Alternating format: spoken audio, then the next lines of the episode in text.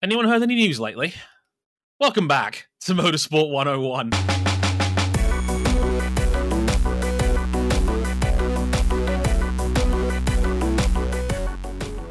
Hey, everybody, welcome to episode 414 of Motorsport 101. I'm your friendly neighborhood host, Dre Harrison, and um, uh, I'm going to tear this band aid off right away. There is a, you can't see it on this audio platform, but there is a pink elephant behind me in the room that I feel like I kind of have to address, um, uh, which I'll get to in a minute. But welcome to our big Formula E season preview.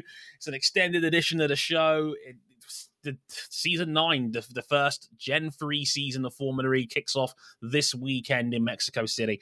Um, we do like Formula E, we want the best for it, so we thought we'd sit down and have a good old chat about it. And you know, again, ripping off their band aids too, because it's not been the prettiest of off seasons for them, if we're being honest. But we'll address some of that as we go along. But first, let's go around the horn real quick, introduce the rest of the show. As always, RJ O'Connell. Hello, sir. Um, back when we last joined you, uh, some mediocre kickboxer had quite a few luxury cars, and now he has none because he was stupid enough to to leave his pizza box on the table trying to dunk on a teenage girl. I know, isn't it amazing? Um, the, what a uh, sentence that is! Oh my goodness, a, a, buzzer beater to end off the meme of the year contest. I mean, that is that is Luka Doncic down the stretch. If, if bang, I was... bang. Where's Mike Breen? Uh, he's gonna say bang so effing hard right now. Also, we have Cam Buckley. Hello, sir. How's it going, man? Uh, it's going okay. You know, just uh, hiding from the cold. I've got my uh, I've got my PlayStation Five as a space heater life is good. That that'll do nicely. And uh, we have a special guest with us on on this edition. We had to get someone in to help us out with Formula E this year. We have Mr. S. Garlic here, everybody. Hey, Sasha, how's it going? Hmm. Hey Dre, it's uh, great to be on the podcast. By the way, um, I I was on a previous uh, Berlin Formula E special edition thingy on YouTube with you, which was. do you remember uh, that Tem- Tempelhof Nights? Yes, I do remember that. Yeah years ago. It's a shame we never got the fourth one in because uh, yeah, we thought you know how fun would it be to just do an ongoing video podcast over six races in Berlin, but we thought uh, we, we we couldn't quite get the last one in there in the end. We were, we're all a little bit tied up, but uh, pleasure to have Sasha. You know him, you might know him from the Motion E podcast. Please do check them out after this already. Uh, again, they do fantastic work on on Formula E. You might even find an episode with a certain host on there me. Hmm. Um, so you can check that out if you haven't already. Putting together a dream team. It was a really fun time. So do check that out if you haven't already. Right. You've probably seen the news by now if you follow your motorsport podcast and media in general. Um, there's been a change of the guard at a certain uh, rival company, formerly known as WTF1. And uh, yes, yeah, it, it is your boy, Dre Harrison, is now the official host of the WTF One Podcast Network. Um, holy shit! um, very very quiet news. Um, yeah, and you know, like of course, um, just want to say a few words regarding that first and foremost. Um, let me be clear. First and foremost, we are going nowhere here. Um, I promise you everyone at WTF1 who the management guys are there have given their full blessing for me to continue on here as well. So I promise you there will be no drastic changes to Motorsport 101 in the at least in the short to medium term. Um like I, I completely get how people thought, oh Dre's leaving. You know, like, like no, I'm not leaving. I can do both. I will do both. That is not a problem. I wanted to keep going, and you know, like the bosses in there have been very been very kind and very understanding because look, they hired me based off this, which is remarkable in a sense. Like there are a thousand motorsport podcasts out there these days, and that's only a slight exaggeration. And they've gone out of their way to choose us uh, and and bring us in, and more, more specifically, bring me in to front their podcast department. So look, it's a, it's an incredible honor um, to be able to do that. And uh, I'm, I'm, recording this only two hours after doing my first ever show on their Twitch network. So that was one of the scariest things I've ever done in my life. I'll say that in full sincerity. um, if you're listening in because you've come from over there because of these guys, like, look, I just want to say publicly on the air, all the best to Tom Bellingham and Matt Gallagher, uh, and whatever they decide to do going forward.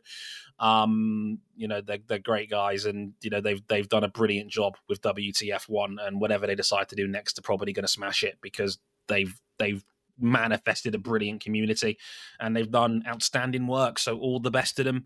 And I sincerely will try my very best as a host of their podcast department to just, you know, bring myself to the table. And I hope you guys give us a shot and get used to us and in, enjoy the show. Um, that's that's all I can really hope for. If you're one of those people that have just you know decided you know you're just going to follow Tom and Matty wherever. That's completely understandable. I would never hold that against you. Um, but you know, if you want to give us a go, please do. Um, that, I, I, think we're going to be all right personally. Um, so yeah, thank you to everyone. I just want to say thank you to everyone who's listened to us. I mean, we looked back on this on our Discord server a couple of days ago, and we just thought we've out of this show we've had a guy go on to write for Jalopnik guys writing for Racer and race fans, and that's RJ's case. Obviously, brilliant work over at Daily Sports Car. A guy go on to commentate MotoGP's world feed, and now someone running WTF1 all off the back of this show, which is, as far as I'm concerned, fucking remarkable that we've all come from the same hub and we've all gone on to do great things as a result of it. Um, so, Cam, when you're writing for Autosport, um... uh, never. Um, no, no. Now I need to figure out something to top all of that. Um, uh, world domination. Want... yeah, but I'm gonna have to get up early for that. Yeah. I'm gonna get, gonna have to get up early for FE though, so you know I guess I could make some time for that. Yeah, yeah, that, that, that always works. You know, they could do they could do with the help, but uh, no, sincerely, thank you all so much. Like this this is a dream gig by all accounts, um, and this would not have been possible without all you people listening in and supporting us and backing us and giving a pokey motoring show with a bunch of misfits in the motorsport world a shot. And I promise you, M101 audience, I will not let you down in um, running WTF1 because uh, this it's going to be it's, it's going to be an incredible honor and hey, if you don't like that over there, at least you still got us, right? You know, like like you you got two bites at the cherry. You can't possibly go wrong. No, but but sincerely, thank you all so much. It's it's an incredible honor. I promise you, we're going nowhere. Um, we'll iron out some more heavy duty plans going forward in in the coming days and weeks, but just for now, don't worry, we're not going anywhere. It's just going to be a little quieter, obviously, over the next few weeks because there's not an awful lot of motorsport on. But uh, in February and March, we'll rack, we'll rack we'll rack things up again as always. So thank you all so much for that. Before we get into the heavy dutiness of the F- FE season, because I'm already eight minutes in, Jesus. Um, but uh, um, just wanted to say as well, yeah, please you can find us real quick, motorsport101.com um, over there for our website. All the written stuff and all our content is over there. If you really like us, you can back us financially on Patreon to keep the costs down. Patreon.com forward slash motorsport101. If you'd like to follow us on social media, I now have to call myself Dre underscore WTF1 on Twitter. That's uh Nailed it. One take. Woo! Whoa. Uh, I'm, I'm, I'm impressed myself with that one, quite frankly. So, um, yeah, like that's gonna take some getting used to. Shit. Um, so Dre underscore WTF1 at RJ O'Connell at C Buckley 917. And if you want to follow Motion E and, and all of Sasha's content, you can. So you can do so on Linktree. Uh, you link Linktree. Uh, is it is it slash motion underscore e? Is it? Yeah, so it's uh, it's it's it's linktree linktr.ee slash uh, motion underscore e, and you can find all the links. I'm even on Mastodon. Would you believe? He's holding out for a, for a Mastodon reboot. We love to see it. Um, good luck to them, man. Um, but uh, yeah, oh, you could you could check Sasha's work out over there. It's great stuff. I do highly recommend it if I do say so myself. Right, without further ado, let's get into the Formula E season preview.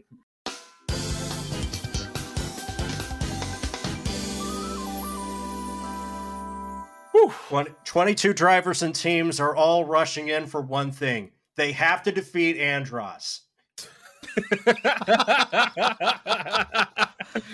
I'm not sure that Oh, I just feel really old. You're telling us. You're the youngest guy here. Um, but uh, yeah, welcome to our Formula E season preview. Um, and again, this has been an episode of kind of addressing elephants in the room already, and this is kind of another one here now. Formula E kicks off this weekend at Mexico City. And to be honest, if you didn't know that going into this episode, I wouldn't have blamed you because it's barely been advertised. Um, it's it's it's felt pretty quiet in the grand scheme of things in Formula E's backyard, and it's well. We thought we'd address some of the concerns going into this season before we really got started. So um, yeah, good good good luck good luck good luck guys. We're to get through we're to get through the shit first. I think that's the best way of, of, handling this so then we'll go into the teams one by one and well spoiler alert only one retained lineup in the field compared to last season. One out of 11 and it was and there were 12 teams last year. So uh, that is, that kind of says it all really. But uh, let's talk about some of the the manufacturer problems first and foremost because i mean look let's just cut to the chase here. The last the last two years we've lost BMW, Mercedes, and Audi from this series as factory teams. And to make matters worse, it's kind of expanded into other areas. It's not like they just, just dropped out of motorsport or just cut something for the sake of it. They've moved resources around. We now know that Audi is going to be joining Formula One in 2026 through Sauber. Uh, BMW is taking their talents to the hypercar class of um, prototype racing um, in, in LMDH over there. And Mercs are trying to win their crowns back in Formula One. And we all know that you know, that's going to be a fight between them and Red Bull. Porsche apparently are not too keen. Spoiler alert, folks, you'll hear a lot of Porsche quotes coming up in this episode because uh, they've been very outspoken about some of the issues in the series um, in this off season. Um, and apparently, according to people you may you may you may know, I've seen clips from Sam Smith say this as well. They're on the fence about whether they want to continue um, down the road as well. So uh, they nearly put... same with them where they're you know they're all in with the LMDH program as we know and. Mm-hmm. Still evaluating an F1 entry, although nothing concrete planned yet. Yeah, yeah, of course. They, they, they were they were more than prepared to buy out half of Red Bull to make that happen, and Red Bull understandably were like, maybe we don't want to give away equity in our team, which you know it was it was it was always going to be a bit of a complicated one that, and that's how it turned out. But yeah, they almost nearly bought it boycotted the Valencia test on safety grounds because I, I mean, Sasha, I mean, you, I'm sure you obviously kept a closer eye on the Valencia test as well. I mean, there seems to be issues with the brakes on these cars, right, or the, or the lack of them, so to speak. Uh, there, there are Dre, and uh, it's it's it's all down to revolutionary technology that uh, not quite working in the optimal way right now. But before I begin with that, I just want to very quickly say congratulations on your big move. I'm I'm really happy Thank for you. you. Um, and Bless the you. only reason I would not have been happy for you would have been if you'd got the job as Autosport Formula E correspondent. So I'm very happy that you didn't. oh well, you know their loss is WTF one's game. Thank you, man. That's very kind of you. But crack on. No, this isn't about me. All right. so um, the the the the aim was the aim was to move um, eventually in Formula E Gen Four, which is obviously a long way down the road, towards um, all regen braking, and mm. so so so the idea was to only have one set of brakes on the car and to have the other set of brakes be entirely regenerative.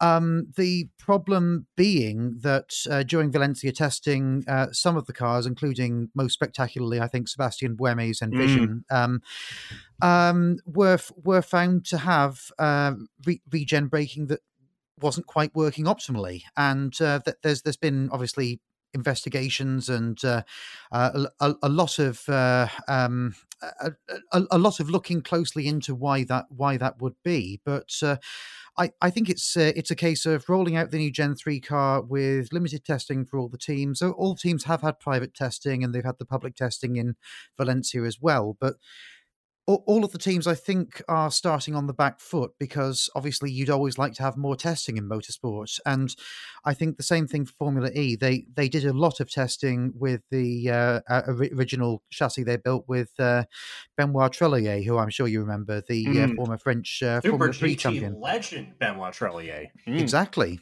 um, and. Um, and uh, I, I think, uh, yeah. So I, I, I, think they, they probably thought they had this worked out, but obviously, when when a car gets into mass production, um, you know, as as our friend Mister Musk knows, things go wrong in the build process sometimes. Mm. So sometimes.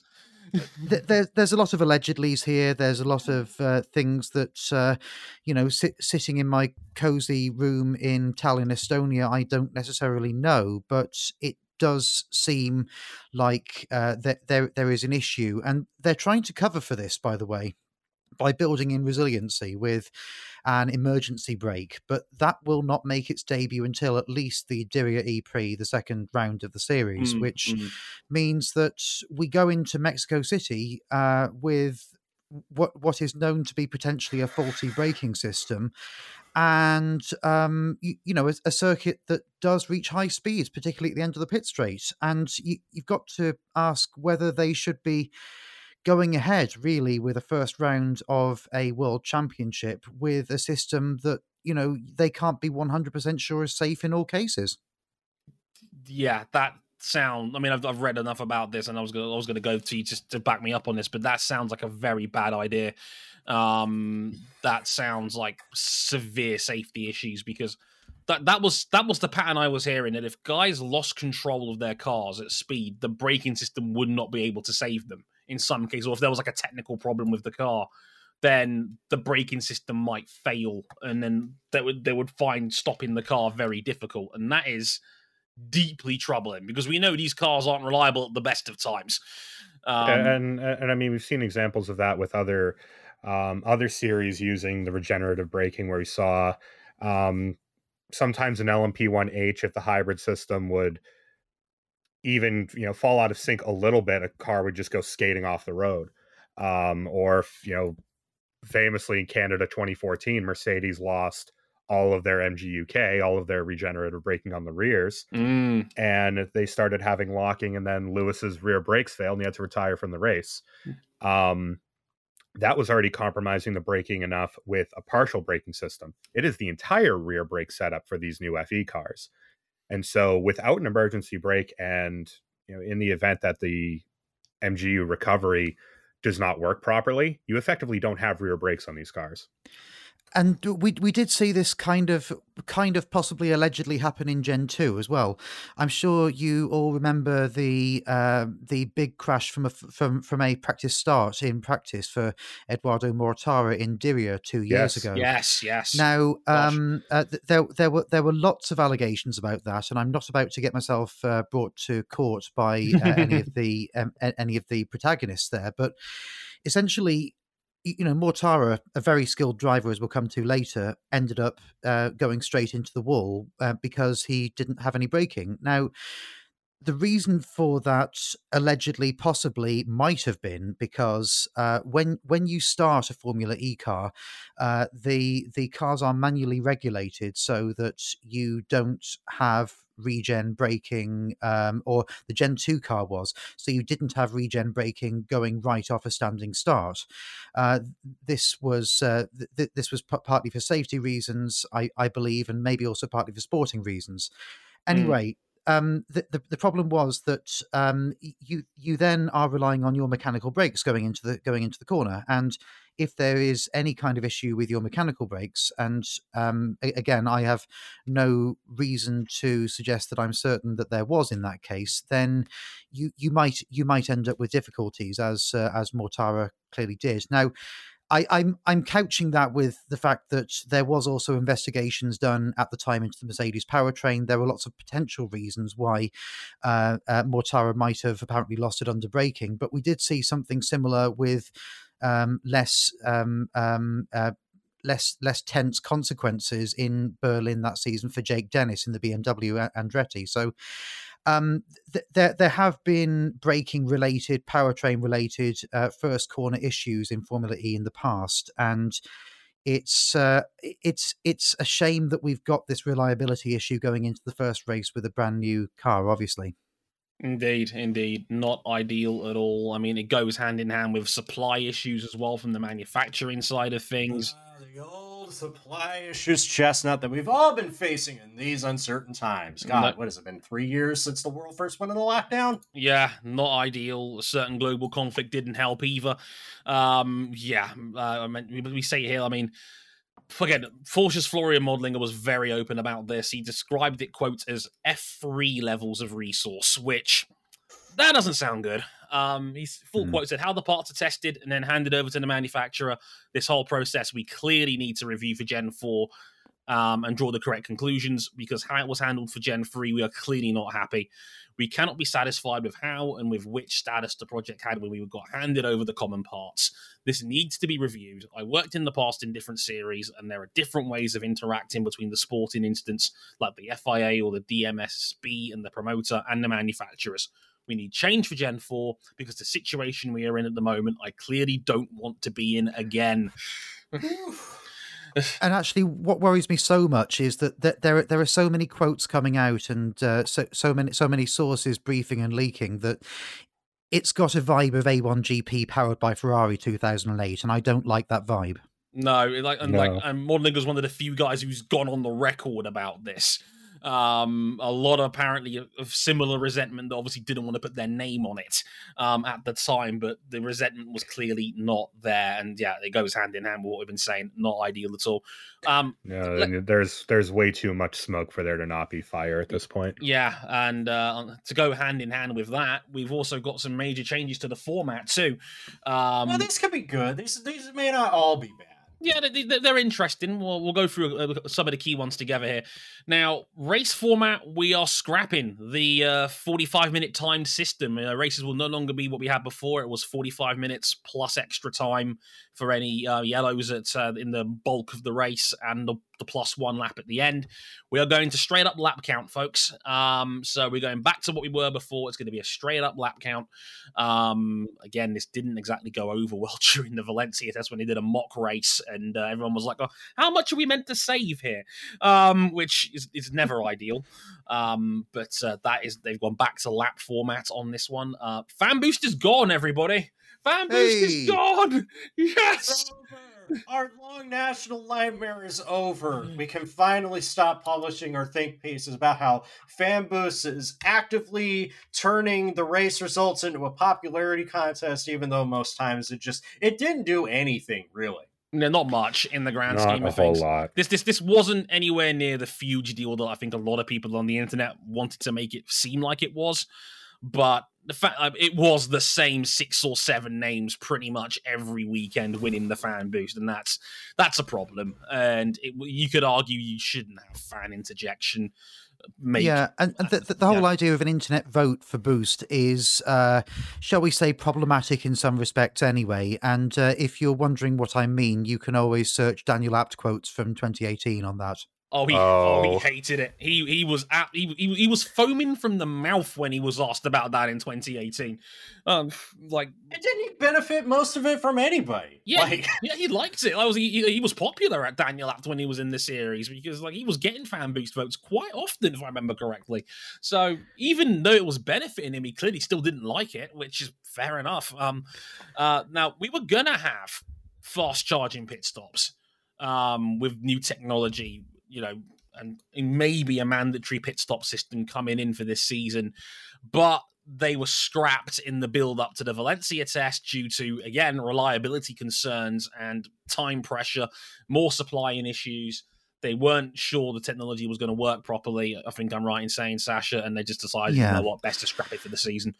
Well, um, so according to Formula E's latest uh, latest press release on the new sporting regulations, they are planning to pilot uh, um, attack charge, as they call it, at some point during the season. But obviously, they will want to iron out the issues we've already spoken about with Gen Three before they get to that. Yeah, yeah, and I don't think they wanted to have a um. What's the best way? I don't think they wanted to, to obviously introduce it mid-season. Then obviously that's going to build competitive question marks again if you introduce such a massive rule change halfway through a season or part way into a season or what have you, which obviously wasn't going to help either. So, Absolutely. And uh, also, we've got a perfectly serviceable um, uh, kind of uh, pu- push to push to pass gimmick in terms of, um, if, if I can use gimmick in a good way, in terms of attack mode, which I think 98% of fans actually like, and which is fairly easy to follow for the viewer, and which is actually quite enjoyable, I think. Yeah, I, am completely okay with that. Um, yeah, uh, one last big big change in terms of format as well. Attack mode. Um, it has been re- it's been renamed. It's now called Attack Charge Validation, um, which you know it rolls right off the tongue. Um, and it's it, that's going to be the new system for, for for attack mode, where obviously you would put off to one side and you would have an increased usage out of your your powertrain for well, depends on the race. Obviously, there was a bit up and down. Sometimes it was one to three times you had to use attack mode in a race. Um, and the time obviously varied race to race. I think the race directors wanted to obviously mix it up, especially for double header weekends, to try and keep the teams on their toes a little bit. Um, it's going to be straight up four minutes now per race of this attack charge value. I think it's up to I think it's 350 kilowatts now during the race for ACV. Yeah, if I can just uh, just add something as well, sure. um, I I believe they, um, uh, or at least according to the latest press release that I've read, I believe they've gone back to the name Attack Mode for the thing that they're starting the season with, and I believe Attack Charge is the new thing they're trying to introduce later in the season. But um, I I may be reading outdated information. I, I got that from the FE website, but uh, uh, you you may have later information than me. Yeah, that's that sounds about right from where I'm hearing. But uh, also, the interesting part of that is also there's also going to be another strategic element to this as well because you can actually you have to use it twice during the race, but you can choose the length of each stint between one and three minutes. So again, when it comes to harvesting, saving power, using the extra power to maybe overtake, it's going to be a strategic element of the use of ACV. So that could also be interesting. We'll have to see how that plays out when we actually get into the racing itself. Um, so yeah, as, as I agree with RJ, these aren't all bad changes as far as I'm concerned. I think the lap count works better as just a more ironclad race format as opposed to time because the extra time rule was a bit, it was a bit all over the place at times. Um, and you know, let's not talk about Valencia that one time. Um, oh, oh yeah, let's, let, us not. I, I, do think most of these changes are for the better. I agree. Um, power um, did power uh, kilowatt deductions? Anyone? oh God. Oh yeah. yeah. I mean, yeah. mainly looking at stuff like like fan boost, regardless of whether they whether it had the effect on the racing or not. Mm. Not having it there, I think, is just a better look. Mm. Mm. It, it is a better look, and actually, you you know, again, tipping on the negative. Um, it, it, it is worth mentioning Valencia twenty one and Puebla twenty one as well. For Formula E, every on a roughly annual basis, sometimes twice annually, does something which where it appears to be immolating itself. Now, um, quite how it's going to do that this season, you you you just hope it's going to be something non dangerous. Um, I, I, hope but, so. Uh, yeah, yeah. Uh, but as as King said in your last podcast, uh, the the vibes are just chef's kiss right now. Oh yeah, Im- immaculate. Oh, we, oh. we had even talked about some of the like the outward facing like logistical problems, like the website, for example. I was digging up some of the stats for the, for the set list, and the website was struggling to load.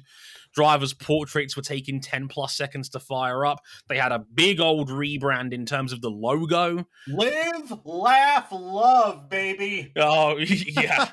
Uh, Formula yeah. Eurovision. Oh god. Oh my god. They really yeah, do it... like the Eurovision logo. It's crazy. Like I, can't, I, I love that half our show is American, and most of the time, two thirds of the show is American. And even they were like, "It looks like the Eurovision logo," and I was actually quite impressed. RJ pointed that out.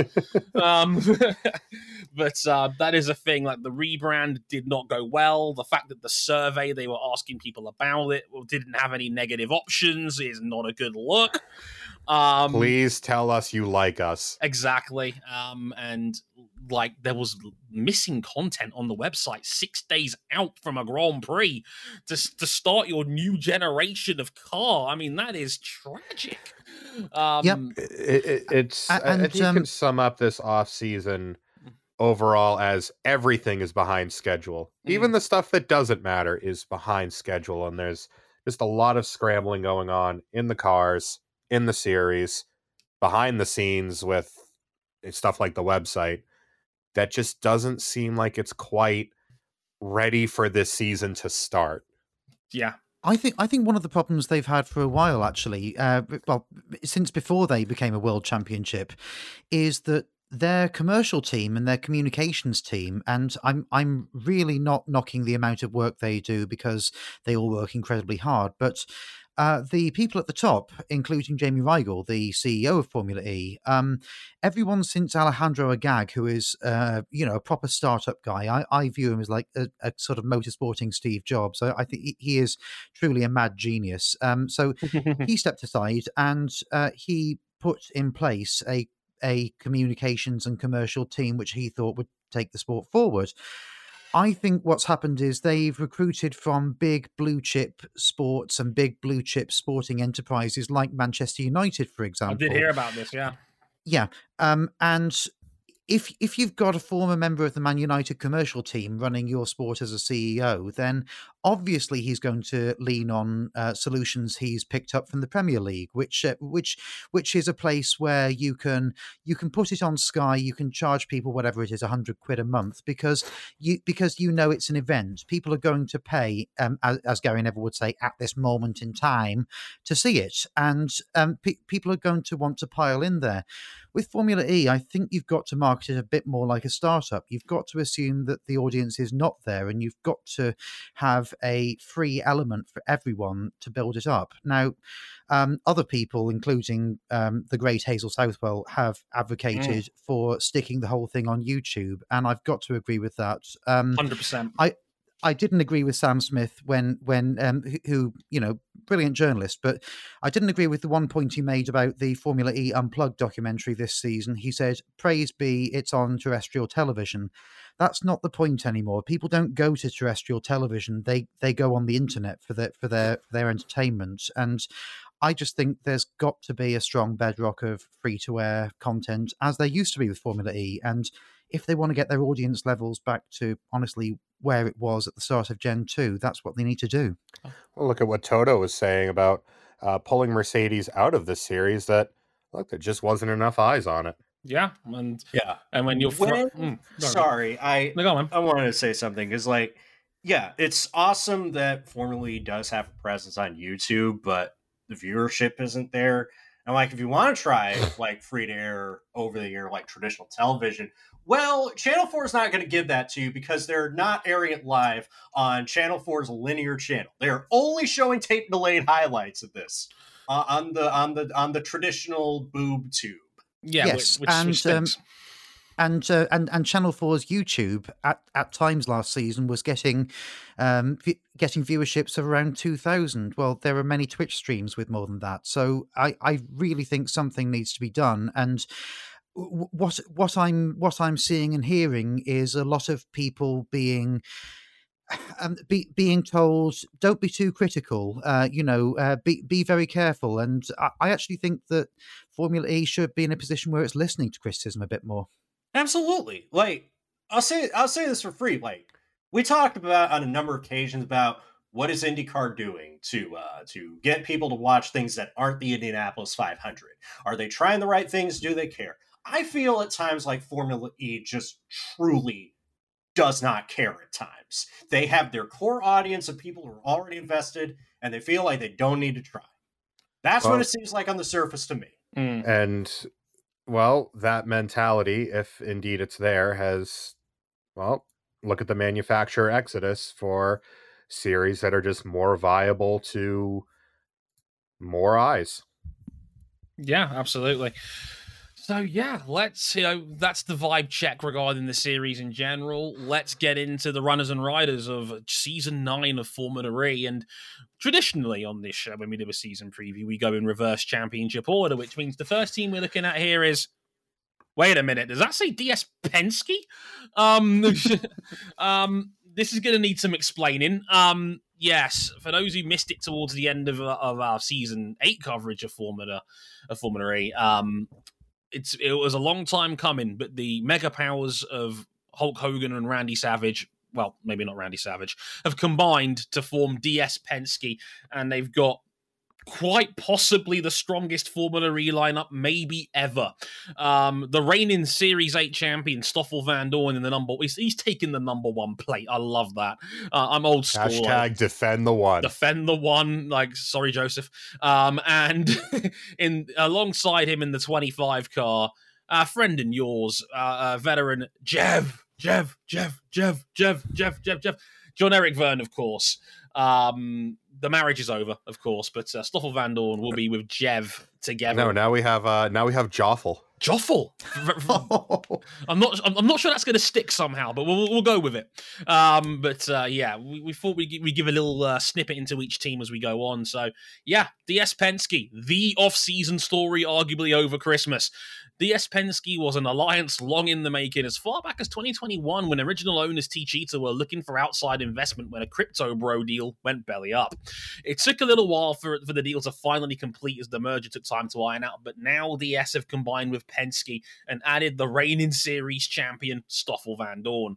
Jay Penske stays on as team principal, with Nicholas Madwitza uh, staying on as deputy principal and executive vice president. Most of the key players from the previous relationship are staying on, and if the testing talk is true, they probably have the best powertrain on the grid right now. They also took Techeetah's gold and black livery, just in case they wanted to kick the previous runners in the teeth one more time on the way out. The latter is aiming to get back on the grid in season 10. Uh, some some some some brief words from Stoffel says, I'm really happy to be joining DS Penske from next season, and it's a big change for me after four years at Mercedes, but I am very excited to start working with the team. DS has achieved excellent results in the past, winning the drivers and teams titles twice. It's a good record and one I hope I can add to before long. It's also a great pleasure to be associated with the only double champion in Formula E. I believe that Jev and I will form one of the strongest lineups for season nine. I, it's hard to disagree with him really on that one when there's three titles between them and bona fide outstanding records here, gents. But oh my god, Dragon Racing, the artist formerly known as Dragon Penske, might now actually be really good. Um, okay, okay, Dragon. Okay, Jay Penske. you want to prove that you are worthy of the family lineage? Here is your opportunity. Everything is laid out for you and the rest of this organization to succeed. Go out there and do it. Oh yeah, yeah. I, I think I think the best thing about DS Penske is that um, the organization appears to have allowed Jay Penske or forced Jay Penske to take a step back because, you know, he he appears to be a he appears to be a really good magazine publisher, who um, you know runs a team like a really good magazine publisher would, and uh, I'm I'm I'm I'm glad that uh, they brought in people like Thomas Chevaucher as uh, um, um, I, I, think he's back as team principal, having been in charge of Techeetah latterly, and mm. um, I. I, I actually um, I was looking at the driver combination. I was thinking, well, that's that's a Formula E dream team in itself, but Stoffel Vandoorne and his title success and just how fantastically he did last season and uh, his uh, the, the lack of any F1 gossip around him, for example, I, mm. I think that says, I mean, okay, folks, we, we've all worked in day jobs in places where this has been proven, I'm sure if you do a fantastic job every day, you turn up to work, you work as if you're on rails, and then you get the job done on time and you go home.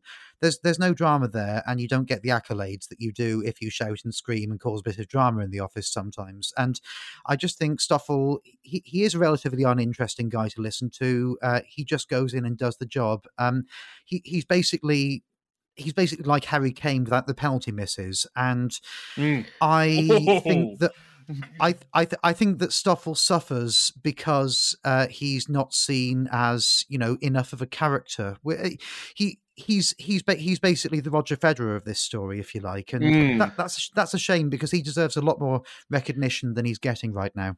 Well, and I mean, looking at the conflagration that was McLaren in 2017 and 2018 in Formula One, uh, not a whole lot of interesting quotes out of him. It was usually the guy across from him in the garage who is giving us new sound bites every week. Indeed. Um, and yeah, just quietly goes on and gets the job done. That's kind of Stoffel's whole whole mo. Yeah, this is a really good team. It's an incredible team. One, well, on paper, one of the strong. I mean, you're putting together a lot of DS Techeetah's management with two of the strongest drivers this series has ever had. Yeah, this is basically T- DS Techeetah with a different name by, by all accounts. Techeetah and their predecessors Uh, uh, pour one out for Team Aguri. Oh god, yeah. Um, I still have a signed cap. To be fair, who didn't have a signed cap back then.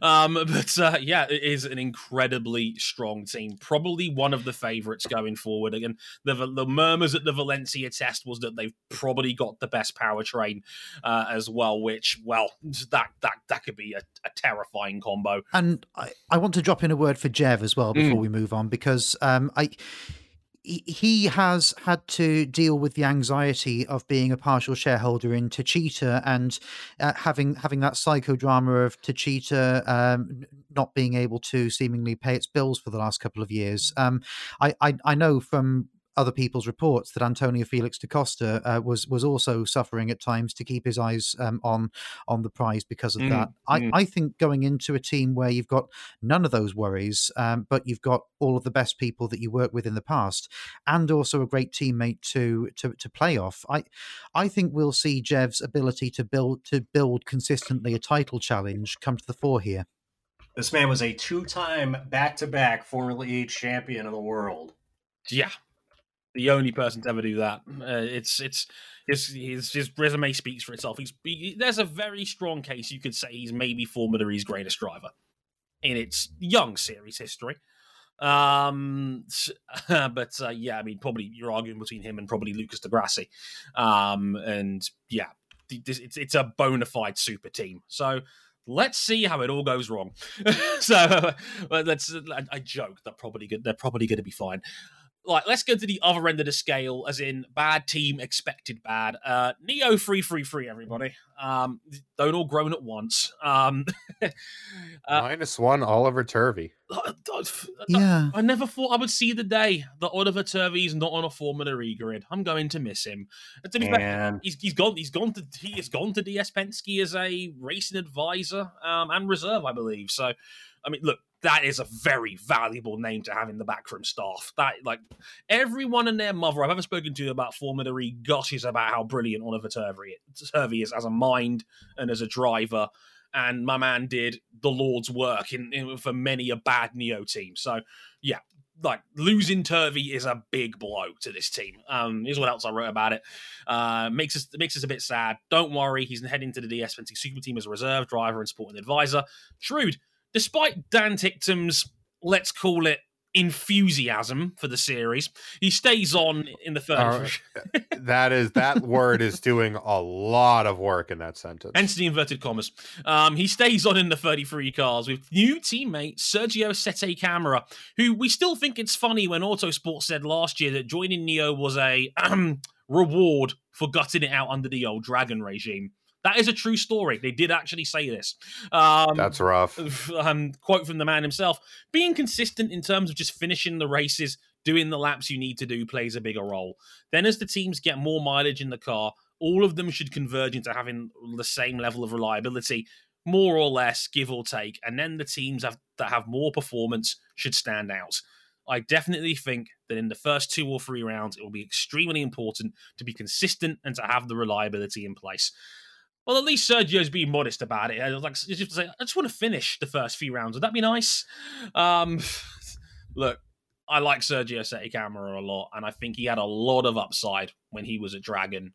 I, I, I think if NIO has a half decent car, I think he could actually do quite well over there. I, but, yeah, and um, no. to to to go back to go back to the old uh, uh, Star Fox gaming reference from the top. Um, I I was actually thinking about Slippy Toad as you do, and I yeah, and I, I, was just thinking, you know, Slippy Toad seems like the Wash character, the the one that you don't want, the, the one that you don't want in the game.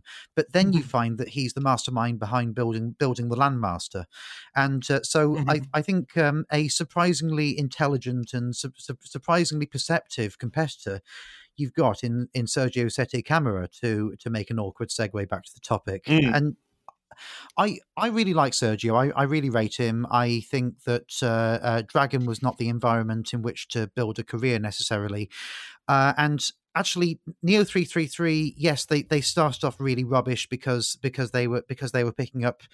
Um, old Dragon powertrains, effectively grandfathered powertrains, and um, and uh, they they were starting from the ashes of the NIO Works team. But they, they now got a decent little setup. I, I interviewed uh, Russell O'Hagan, their mm. team principal last season, deputy team principal, yes. and um, uh, he's he he's a he's a really smart guy, and uh, what what he said uh, was yes, Oliver's like having an engineer. He's uh, Oliver Turvey. Uh, he, he was a fantastic influence on the team, but he was also quite willing to big up uh, just how technical Dan Ticktum is, and okay. um, you, you know he's. Um, obviously Dan Ticktum is always going to get you a quote that you don't necessarily want in the press, but he's also but he's also apparently quietly behind the scenes someone who and you know Ida Wood mentioned this on my podcast. He's he's someone who maybe can seem a bit irascible with the press because he wants to get onto technical matters and talk to the engineers about stuff and I think that that Anoraki side of him, uh, that that sort of nerdy techie side, if they can harness that, he he could potentially build a career in Formula E. Now, I I would say the lack of enthusiasm was palpable from him at times last season. You're absolutely right, guys. But mm. I would also say, you know, um, I I think I'm willing to give him this season to. I'm willing to give him a second season, as Alan Partridge would say, because I just, I just think if they can keep his focus on technical matters, and if they can keep a microphone out of out of out of his way, then he could potentially be on for a good season. You giving the benefit of the doubt here, gents? Sasha's made a compelling argument.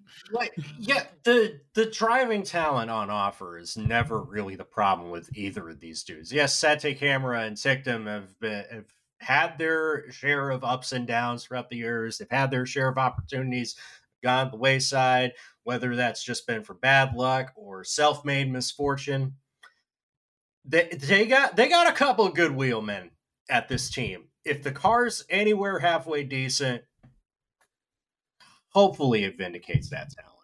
I think that's the big question: is how is the car going to be? Mm. Um, and I, and I think they bring up a great point that yeah, reliability early on, especially given the question marks about this car, that is going to bag some teams a whole lot of points early on. Hundred percent. Yes, and if, if, there are reliability issues for some of the top teams, then they, they could stand to pick something up. I, also, the other thing is you know when a new when a new rule set comes in you know we see this in f1 all the time it's a great leveler for some of the small teams. Now NIO 333 um, uh, builds in association with a small british company down the road from its factory effectively builds its own powertrain. So mm. if if it's found something that the others haven't or um, if the other teams suffer from powertrain unreliability and they don't well you know it is going to be a lottery in mexico city yeah, we're gonna we're gonna wait and see. Big question marks over that team, but the driving talent certainly is up there. Next up in line, Nissan. I can't believe I'm talking about Nissan this early, and you can't see it, but RJ is currently gushing with delight as I say that uh, in their in their Sakura-based car, lovely livery if I do say so myself. Uh, in the 17 car, Norman Nato back in the series, and in the in the 23 car, Sasha Fenestraz makes his full season debut. Um, still makes me a little bit sad that the e.dams name is is no more. Also, long-standing veteran Sébastien Buemi had finally decided to move on from the underperforming now fully Japanese team. Nissan has gone all French of its lineup, ironically, with Norman Nato returning to the series after standing in at the end of season 8 with Jaguar, and his partner is Sasha Fenestraz, Super GT star and last year's Super Formula runner-up keep an eye on the fact that their powertrains are also powering McLaren. We'll get to them later. Also, shout out to the Sakura livery. That shit is dope. Um, so that's what I said in my notes. Great livery. Um, yeah. I can't wait to be on track, and I'm really excited to get to Valencia and start testing soon. It's a big step for me in a racing Formula E, and to see the professionalism and dedication of the team is only pushing me to achieve best possible results. We're building up nicely to the season in the simulator, tweaking and developing the car to start the campaign in a positive way. That was Sasha Fenestraz just before the Valencia test. Um, what dude, what do you make of this? Dude, one? it's been a it's been a great couple of weeks for Sasha Fenestraz because no matter who won the World Cup final, he was guaranteed to win. Remember, he is also uh, an Argentine citizen as well. He represents both nationalities.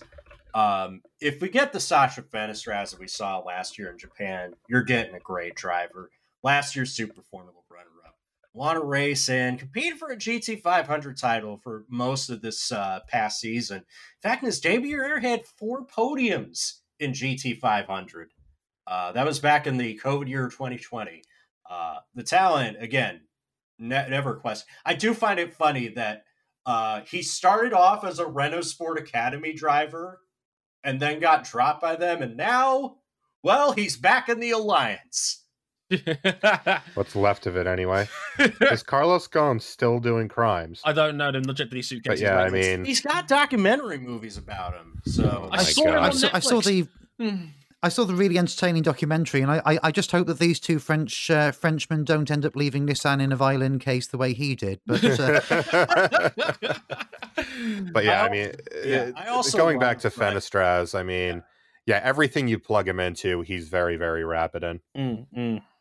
Yeah, yeah, a- and I th- I think um, I, I think it's exciting for Nissan that they're they're building from the bottom here, and uh, actually the lack of expectations might work in their favor because you know um the the there were many reasons why Nissan were relatively slow towards the end of Gen 2. One of which was the fact that they had to abandon their phenomenally brilliant twin motor powertrain in the first season of Gen 2. And that put them on the back foot uh, developmentally for the, for the rest of the time. And uh, I, I mean, uh, obviously, organizationally, um, they they recovered well from the tragic death of Jean-Paul Driot as well, but uh, they the, um, but uh, but then you know they they kind of um, Nissan took a much greater part, and in fact, it's entirely a Nissan team, and now they've got to prove that organizationally they can run a you know fast, nimble, uh, you know um, agile Formula E organization, Nissan, and um, I think I think Nato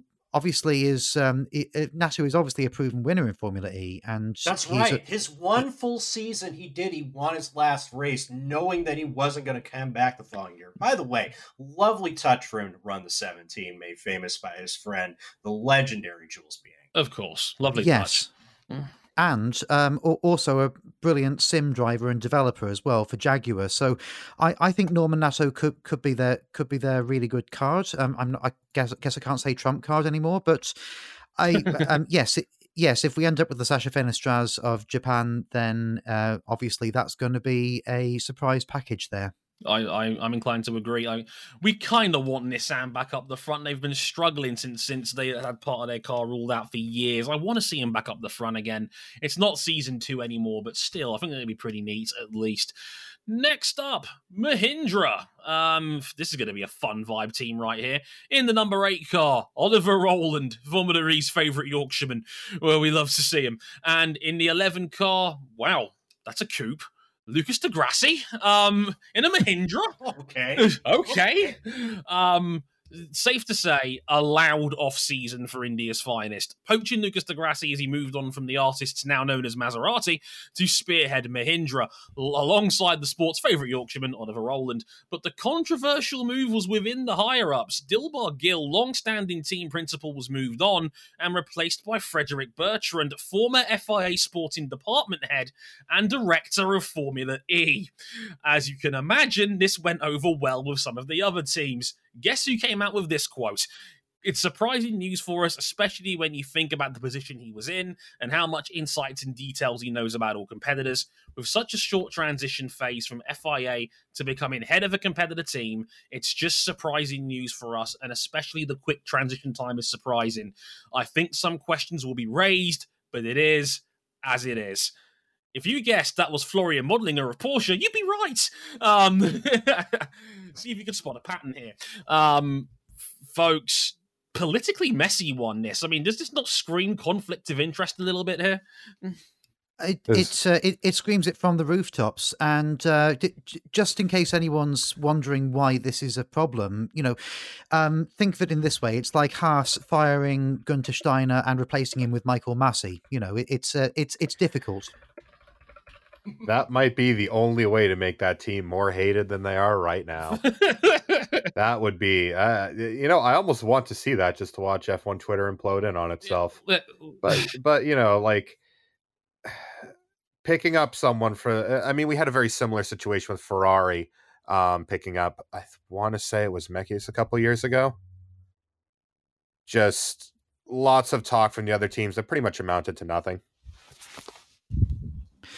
Yeah, um, but uh, actually, the thing that might stand Mahindra in good stead on the track, uh, apart apart from their organisational change, which I actually think might be positive from a performance point of view, um, they are working uh, in lockstep with the uh, Abt Cupra team, uh, so that they're effectively working as a four-car team. Uh, that that's allowed within the regs. Uh, if, if, you if you share a powertrain with another team, you're allowed to uh, use their telemetry and speak to them and so on. And I think the fact that you've got the Abt organization and you've got Lucas di Grassi, well, I, I think that there's an awful lot uh, there's there's an awful lot of number of years of engineering knowledge there to use. Yeah, that that is that is a big deal, and uh, I mean, let's again, Modlinger went on the record. Most of his rivals were like, "Well, you know, we wish him all the best over there," but you could kind of get the resentment underneath the surface about how I think the team bosses really felt about this one because mm. uh, it is not a great look for the former director of the series to become a team principal. Um, that is a huge red flag to me uh, as, as a, just a. Say if, if, this had happened, you know, middle of Gen two, I would imagine there would be a lot more questions asked. No, no kidding. more than now. But you know, it's a strong team. I think on paper, I think Oliver Rowland is way better than his 14th in last year's title suggests. I think oh, without question. without doubt, I think Rowland is a very solid driver. Can, yeah, he was pushing that Mahindra into some really obscure spots at times last year. Um, he was you, you could see him like God bless him. He was trying. Um, Second from the pole in the first race at Seoul. Oh yeah, like I'm a poet and I don't even know. Ha, ha, ha, yeah, like he was fast over a lap, but like over a race, I just don't think they had the energy conservation, um, you know, to to keep up with some of the big hitters. But he's a good driver, and Lucas is Lucas. Lucas, I mean, he was nicknamed the Butcher last year. We all know what he can be like on track, but we also know he's a damn good driver in this series. He's probably the blueprint of if you're ahead of Lucas di Grassi in this series, you're probably doing very well. Um, he's just a consistent top tier threat, can win almost any given race on paper. Look, that is as good a driver as Mahindra could have brought in in the circumstances, right? Given they're a midfielder, yeah, absolutely, midfielder, so. that's a hell of a coup. Um, yeah, but you know, it's uh, it's it's it's it's a it's a messy one, shall we say? And good luck to them where that's concerned. Yeah, it's a, it's a political mess, and and that's and that's before we leave uh, Lucas di Grassi to the side. Oh yeah, um, good luck to them on that one. Cam, it's your favourites. Uh, it's a tag here. Uh, they're still here. They're still here. They're still. They might have a foot out the door, but they are still here. Tag Heuer Porsche Formula E team. There's an upgrade here. There's a. We got Antonio Felix da Costa. Like holy shit, we got Antonio Felix da Costa. That's a pull. You got Antonio Felix da Costa, and he's going to be driving your your LMDHs, maybe. well, well, yeah. Um. That's a coupe, and he, he obviously Pascal Wehrlein sticks yeah. around as well in the '94 car. Um, but for, was it season six champion? I want to say da Costa was. Uh, six, Indeed. champion yeah. at the Berlin Setztapel. It's an interesting transitional period for Porsche. They've shown promise, but how but much frustration as potential title campaigns have never really materialized. Last season, they only scored 16 points across their final six weekends, compared to 116 in the first 10. But they've gone big with this soft reboot with season six champion and Berlin specialist Antonio Felix da Costa replacing Andre Lotterer alongside the always high up Pascal Wehrlein. They're also supplying the Andretti team as direct midfield competitors. More on them in a minute. A wild cam rejoices. But our Porsche just. I don't know what I'd call. I don't know if I'd call what I'm doing right now rejoicing. but our Porsche just here for a fun time and not a long time. Their future in the series sounds very much up in the air. Quote from uh, AFDC himself saying, I think it's probably the biggest two opposites I could go to from DS Techeetah to Porsche. Luckily for me, being with BMW before, it's not fully new. I'm used to this German way of doing things. There's also a lot of stuff that I can bring from DS because sometimes being in a smaller house, there are positives to take from there, and we did a lot of good things at DS Techeetah. For me, I feel strong and I feel like I've got a variety of experiences now where I can adapt and really focus on what I do best what do we make of this one, folks? And uh, Cam, I'm going to go to you first on this one because uh, I, I, you're the Porsche man. It's only fair we go to you on this one. It's an upgrade on driving talent, certainly. I mean, the cost is big. I, I love me some Antonio Felix da Costa, but the driving talent is not where I have the concern. We got to see more out of Porsche this year. I mean, they got the win finally, legally this time. um, in crushing fashion at Mexico last year, doing an extra lap just because they could. And that's pretty much as good as it got. I mean, by the end of the season, they were scrapping for minor points. Um, they left a couple potential wins on the table. Monaco is the one I can think of, where uh Wehrlein's car just the secondary battery failed and the car just died out on track. For a company with expectations as high as Porsche, we got to see something resembling a title challenge this year. I mean, they're what seventh overall this last season. That's just that's just not good enough for for, no. for a team as big as them. Um, they've gone hard on the driving lineup. I mean, da Costa is definitely an upgrade on Lotterer. Lotterer was, well, shall we say, a bit all over the place um, at the best of times in his Formula E career. Still winless somehow. Um, and but uh, the winless wonder. Also, as a, as a quick side note, given we are keeping the dual qualifying format, I still need more turns to camera from Andre Lotterer looking like he's a Bond villain, just for my own amusement. he was very good at that, uh, if I do say so myself. I also like the insinuation of Porsche just here for fun time and not a long time. Like, look, at, at, the end of the day, we all need short term companionship. We all need one night stands in our lives, and I think that's what Porsche's going for here. They're they're, they're just uh they're just looking to swipe right on success. What do you what do you reckon, Sasha? I, I think uh, Porsche Porsche might not be there for a long time, but they're also not there for a good time. I mean, this this is uh, this, this is a corporate team we're talking about. So they they need they need to be dominating um, uh, if if they if they're going to get what they consider to be their money's worth out of Formula E. Um, I do think that obviously the driver lineups are a step up. Uh, Antonio Felix da Costa is probably the best that you uh, the best that you can get uh, in in terms of available drivers, and I think they took him quite early last season as well. Although the announcement was obviously after the season. Um, Wehrlein consistently brilliant, um, but nothing else to say really about him. But uh, there are I, no more excuses. No. Exactly, but but uh, yeah, the the worry that I have is that uh, at the time when Porsche entered Formula E, obviously it was post Dieselgate, and and all the VW brands were pivoting heavy heavily to uh, being seen to be doing something about being all electric, and um, as time went on, sports cars got its shit together. Um, LMDH started to look like a low cost uh, solution, as you guys all know, and um, that just wasn't there at the time. And I feel like Porsche's natural home is sports cars, and um, I I I worry for their future in the sport. I think the fact that there are already noises coming out suggests that maybe they've already made their minds up. I hope I'm wrong.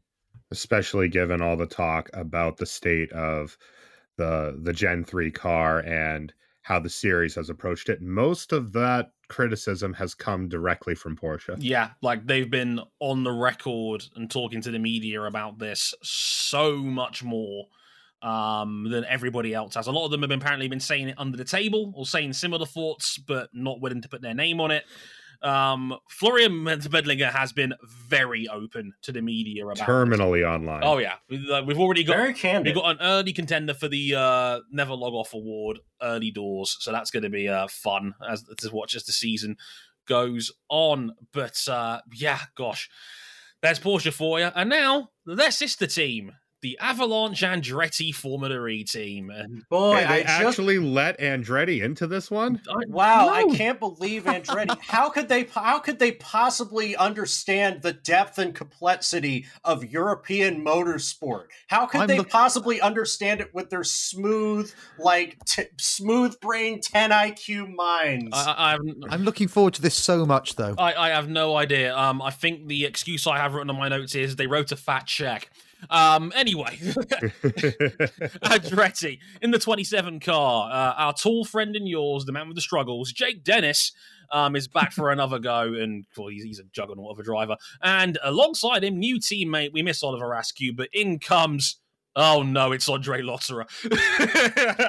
still, still repping number thirty. League. Still repping number thirty-six. Still repping his roots at Tom's Racing. Oh yes. Still, still not winning. Yep. Andretti are back now with Porsche as a powertrain off the BMW's departure from the series at the end of last season, and after an extended round of negotiations, Jake Dennis stays in the 27 car with Oliver Askew let go and replaced by everyone's favorite bull in a china shop, Andre Lotterer. Andretti was squaring in the midfield with Dennis doing a lot of the heavy lifting in season eight. Brackets. 84% of Andretti's points last year came from Dennis. So can Lotterer provide backup? And can Dennis put together another title campaign? Hashtag Jake struggles. Uh, quote from the man himself. And for me, it's very emotional because I'm a very big fan of Mario Andretti and the whole history of the team. I think it's amazing what they've achieved. And to join as an Andre with Andretti, it's also pretty funny and pretty cool. Andre Lotterer, a grown man of 40. Um, I say, how how long did he spend thinking of that? Quote? Months, months, I say. like you know, you know what though, um, and Andretti are probably not going to win the title. Obviously, they're the Porsche customer team, but they are going to give us, I think, the most fun. Uh, I I love this combination of drivers. Feel sorry for Oliver Askew. He he's he's a lovely, lovely person, but uh, his uh, um, his his confidence just seemed to drop as the season went on last season, and he seems like a real confidence player. Andre Lotterer is full of nothing but confidence, and uh, I, I, I just think he's.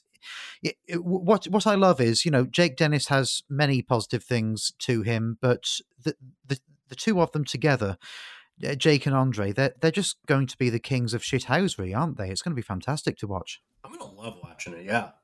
Oh god, yeah, this is going to be fun. Like Jake Dennis is brilliant. Like Dennis is one of the guys who can I think like you could tell that I just don't think Dennis had the car last season more than anything else. I think he was one of those guys. He was like the Lando Norris in Formula One this past season, where I was like seventh, sixth. He's that guy because it's just he mm. was he he could hammer away the maximum out of that car, um, but at the same time, just not a good enough car to really challenge the Venturis and um, and the DS Techeetahs and the Mercedes of the field last year. Dennis is, I think, if Dennis has a car that is decent, I think he can win some races. I really do.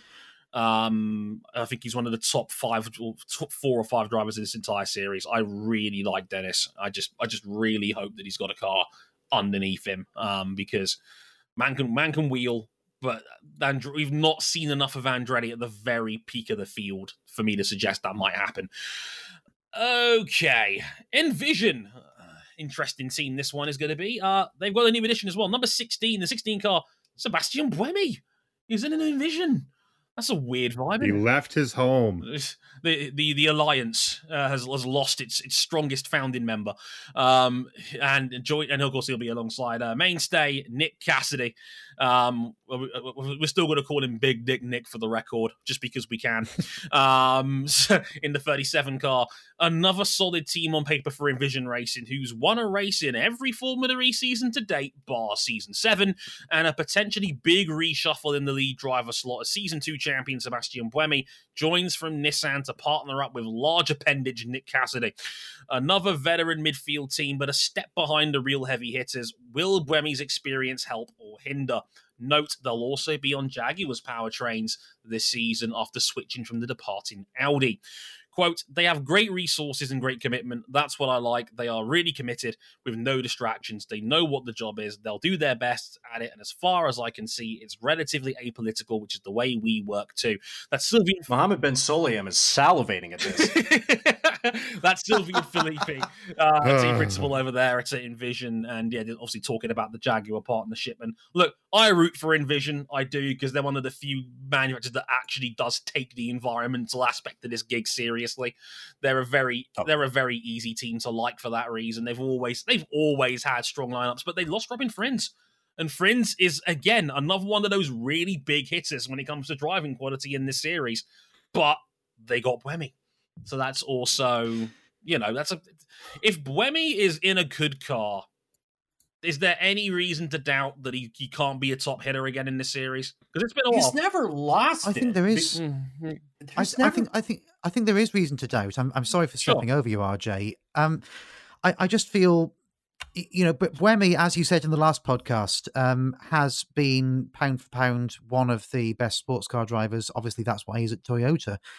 But um, ever since Gen 2, he's not quite been the driver who dominated in Gen 1. And I, I, think he's got a lot to prove this season. I, If I were comparing this to like oldie worldy Formula One. I'd say it's the equivalent of Jordan replacing Giancarlo Fisichella with Damon Hill. You, are talking about someone who has had a lot of success in the past, but under a different rule set. And mm. it's going to be fascinating to see if Buemi's mind is fully on this, given that he's still got the he, he given that he's still got the Toyota gig. True. That's that's a very good point. I mean, we've seen enough of Buemi in, in the WEC to know that he's still that dude, at least over there. Um, RJ, what do you, how do you feel about Cassidy going forward?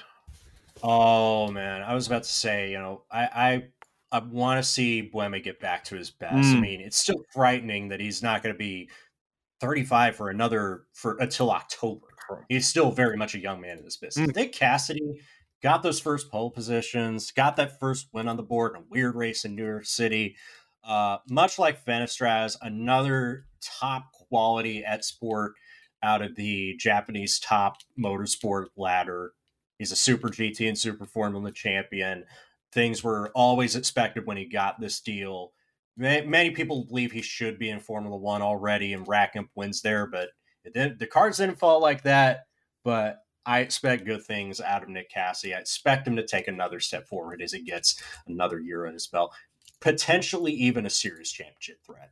Hmm. Interesting perspective. Interesting perspective. I like where that's going. Interesting stuff. Envision are always good. They've not been truly great for a while, and that's going to be interesting. They're like in that. There might be peak of what I call that second tier guys who are going to be in the midfield, might win the odd race here and there, We'll probably get a few podiums, but maybe not enough to challenge for a title. We'll have to wait and see how Buemi plays into that. Say, I think the biggest question mark for them is going to be how is the Jaguar powertrain going to be? Because I think, mm. again, try the actual team we know can run a really tight ship. And we know that both drivers at their peak are as good as anyone in the series. Oh, absolutely. I think the big question mark falls on their new powertrain partner. Oh yeah, absolutely. Oh, I wonder who we're talking about next. Um, uh, yeah, we'll get to them very shortly, but a quick break to talk about the 2023 calendar as it stands as well. Ooh. Um, I had to fit the calendar slot in there as well for those who aren't, who have maybe haven't seen all of it. It's a weird calendar in terms of timing. I'll explain why. It's a big calendar. It's a big one. 16 races in total. But there's a, the date. You'll hear the dates and you'll see what I mean in a minute. Mexico, of course, this weekend on January 14th at the Autodromo Hermanos Rodriguez. Um, maybe Perez's dad will still be around by the time we get over there. Um, still pushing an effigy of Max Verstappen through a desk. Uh, as you do. Um, and then we've then we uh, two weeks later we head to Diriyah again for two more races in Saudi Arabia on January 27th and 28th. Then will Vince McMahon be there? Possibly, maybe set, maybe broker in a new deal. We'll have to wait and see. Um, if he hasn't driven out half the board of directors by then, um, but or torn or torn both of his hamstrings again. Um, round four, we're going again. New round on the calendar. Hyderabad. We're going to India uh, for the for the Hyderabad E Prix on February the 11th. Uh, after that, we got a couple of weeks later, we go into Cape Town in South Africa. Finally, we got the Cape Town Street Circuit homologated and on yeah. the board for February 25th. Then we take a month out. We're out for a month and then we go to Brazil for, for the first race at Sao Paulo's new street circuit on March 25th. Um, so then, and then weirdly, we take another month off um, after that because then we have two races at our favorite track and yours, Tempelhof Airport in Berlin on April 22nd and 23rd. No, no, that's not my favorite track on the calendar. It's the one after it oh, for these cars, especially. Oh, the the what's quickly becoming the crown jewel of Formula E races, Monaco, round nine on May the sixth. The best, the best series that races at Monaco these days, as far as I'm concerned. Um, a month after that, we go to Jakarta for two more races at Indonesia's uh, international e And they don't even need to change the flag for it either. No, it's it's it's it's just a bit bigger. That's all. Um, as you do on June third and June fourth. Um, then three weeks after that, uh, the American round did actually get filled in in the end. And I'm just checking my notes here. What do you mean it says Portland? Rip City, baby! Game time! Trust the embrace the grind. I say Formula E has embraced the grind and is going to Portland. It's going to Portland, full Damian Lillard mode. It's going over there to race at apparently it's going to be an adapted version of Portland International Raceway. It's still quite a big track for Formula E standards, even though it's actually quite small for an IndyCar circuit. So we're going to see how they adapt that one. But the, yep, um, of all the American rounds, you chose Portland. Amazing. I love Formula E. May it never change. Complete shit houses. That's on June 24th. Uh, three weeks after that, we have the double header. I'm glad they've put Rome down the bottom end because Rome is always a good a good weekend for Formula E. Um, two races in Rome on July 15th and 16th. And then again, season finale. We're going back to the ExCeL Centre in London for a double header in the car park to finish off the season on July 29th and 30th you see what I mean? How it's kind of a weird calendar with all these month and three week long gaps in the middle. I, I, I, are they trying to cater towards the more sports car happy crowd a little bit here? Because it's yeah, a weird one. I, I, think they are trying to cater towards people that have uh, other world championship gigs and don't want to miss out. Buemi in particular stands out uh, as one of those people. I just like the fact that we're going new places. Hyderabad in India. Mm you know, listen, India has been hurting for top line motorsports since Buddh International. Oh god, they they, they, they they roll out for sports events. I mean, if you ever watched the IPL or if you ever watched their F1 races, the in, Indian sports fans are out there and they will roll the fuck out. Um, like how about the Cape Town E-Prix though in South Africa? Oh yes, we're trying to get Kyalami on the F1 calendar. Uh, and things are tight, but I have a feeling this could be good. And hey, like I know Portland International International Raceway is a weird choice, but Portland's a fun city. It kind of fits like the pseudo progressive tech bro vibe that Formula E is trying to get at. I just wish it was in the city instead of at the raceway, but I understand why they did. Yeah. It should be fine. Here's hoping. No, 100% with you on that one at least. Yeah, I think it's a fun calendar. I just hope the gaps don't derail any momentum or anything positive that the series produces because there's a, there is a lot of gaps in between. I know a lot of these drivers in the series pull double duty and never thought he'd have to take that into account. But that is a long Formula E 16 race calendar to have to go from January all the way to July, and then there's one, two, three, four, five double header weekends in there as well. It's a bit it's a bit all over the shop, but I, I it's not dreadful in that sense. Yeah. yeah. I I think there's a lot of positive things about the calendar. I I, I do think the gap the gaps are always uh, something that derails the progress of the championship, and I, I would love Formula E to be the main draw, but we are where we are. We we have mostly people who are double jobbing in sports cars mm-hmm. or something else, and it, it's it's it's just where we are sadly. But uh, I I did want to mention, yeah, Portland. I've never been there. I think maybe the Americans on the conversation can tell me why it's a cool place to go. But like, I am a little bit alarmed that they've lost Red Hook Brooklyn from from that because I, I think I think the New York City E-Prix uh, was was something mm. that they could big up just because of the name. And I, I think what I understand was that uh, there was logistical issues regarding construction in that area, and that's why they couldn't bring it back this year. Yeah, I do remember hearing that. Pro- probably right. Um, and obviously, it's it's great that Formula E has a race in Africa, uh, particularly South Africa, because that's been starved of global motorsport for a while. But because it's in Cape Town, uh, we've lost the perennial sub and many people's favourite race, Marrakesh. So that's a darn shame. Um, and of course, we've not had Formula E in Paris for a few years. So there are other races which could feature in this calendar and make it even better. Um, I'm indifferent about Jakarta. I I didn't think it uh, made for a particularly um, exciting looking track on TV last year, and I would be perfectly okay if Formula E never went to Saudi Arabia again. But we are where we are, and I understand why it's there. Mm-hmm. Yeah, we all know the reasons why on that one. We we try. You, you, you put it like that, such there is actually quite a few decent rounds we are still missing. But you're absolutely. I love Jason. Punta del Este. Yeah, Jason, yeah, Jason's got the right. Yeah, idea. in capital letters. Where's Punta del Beste?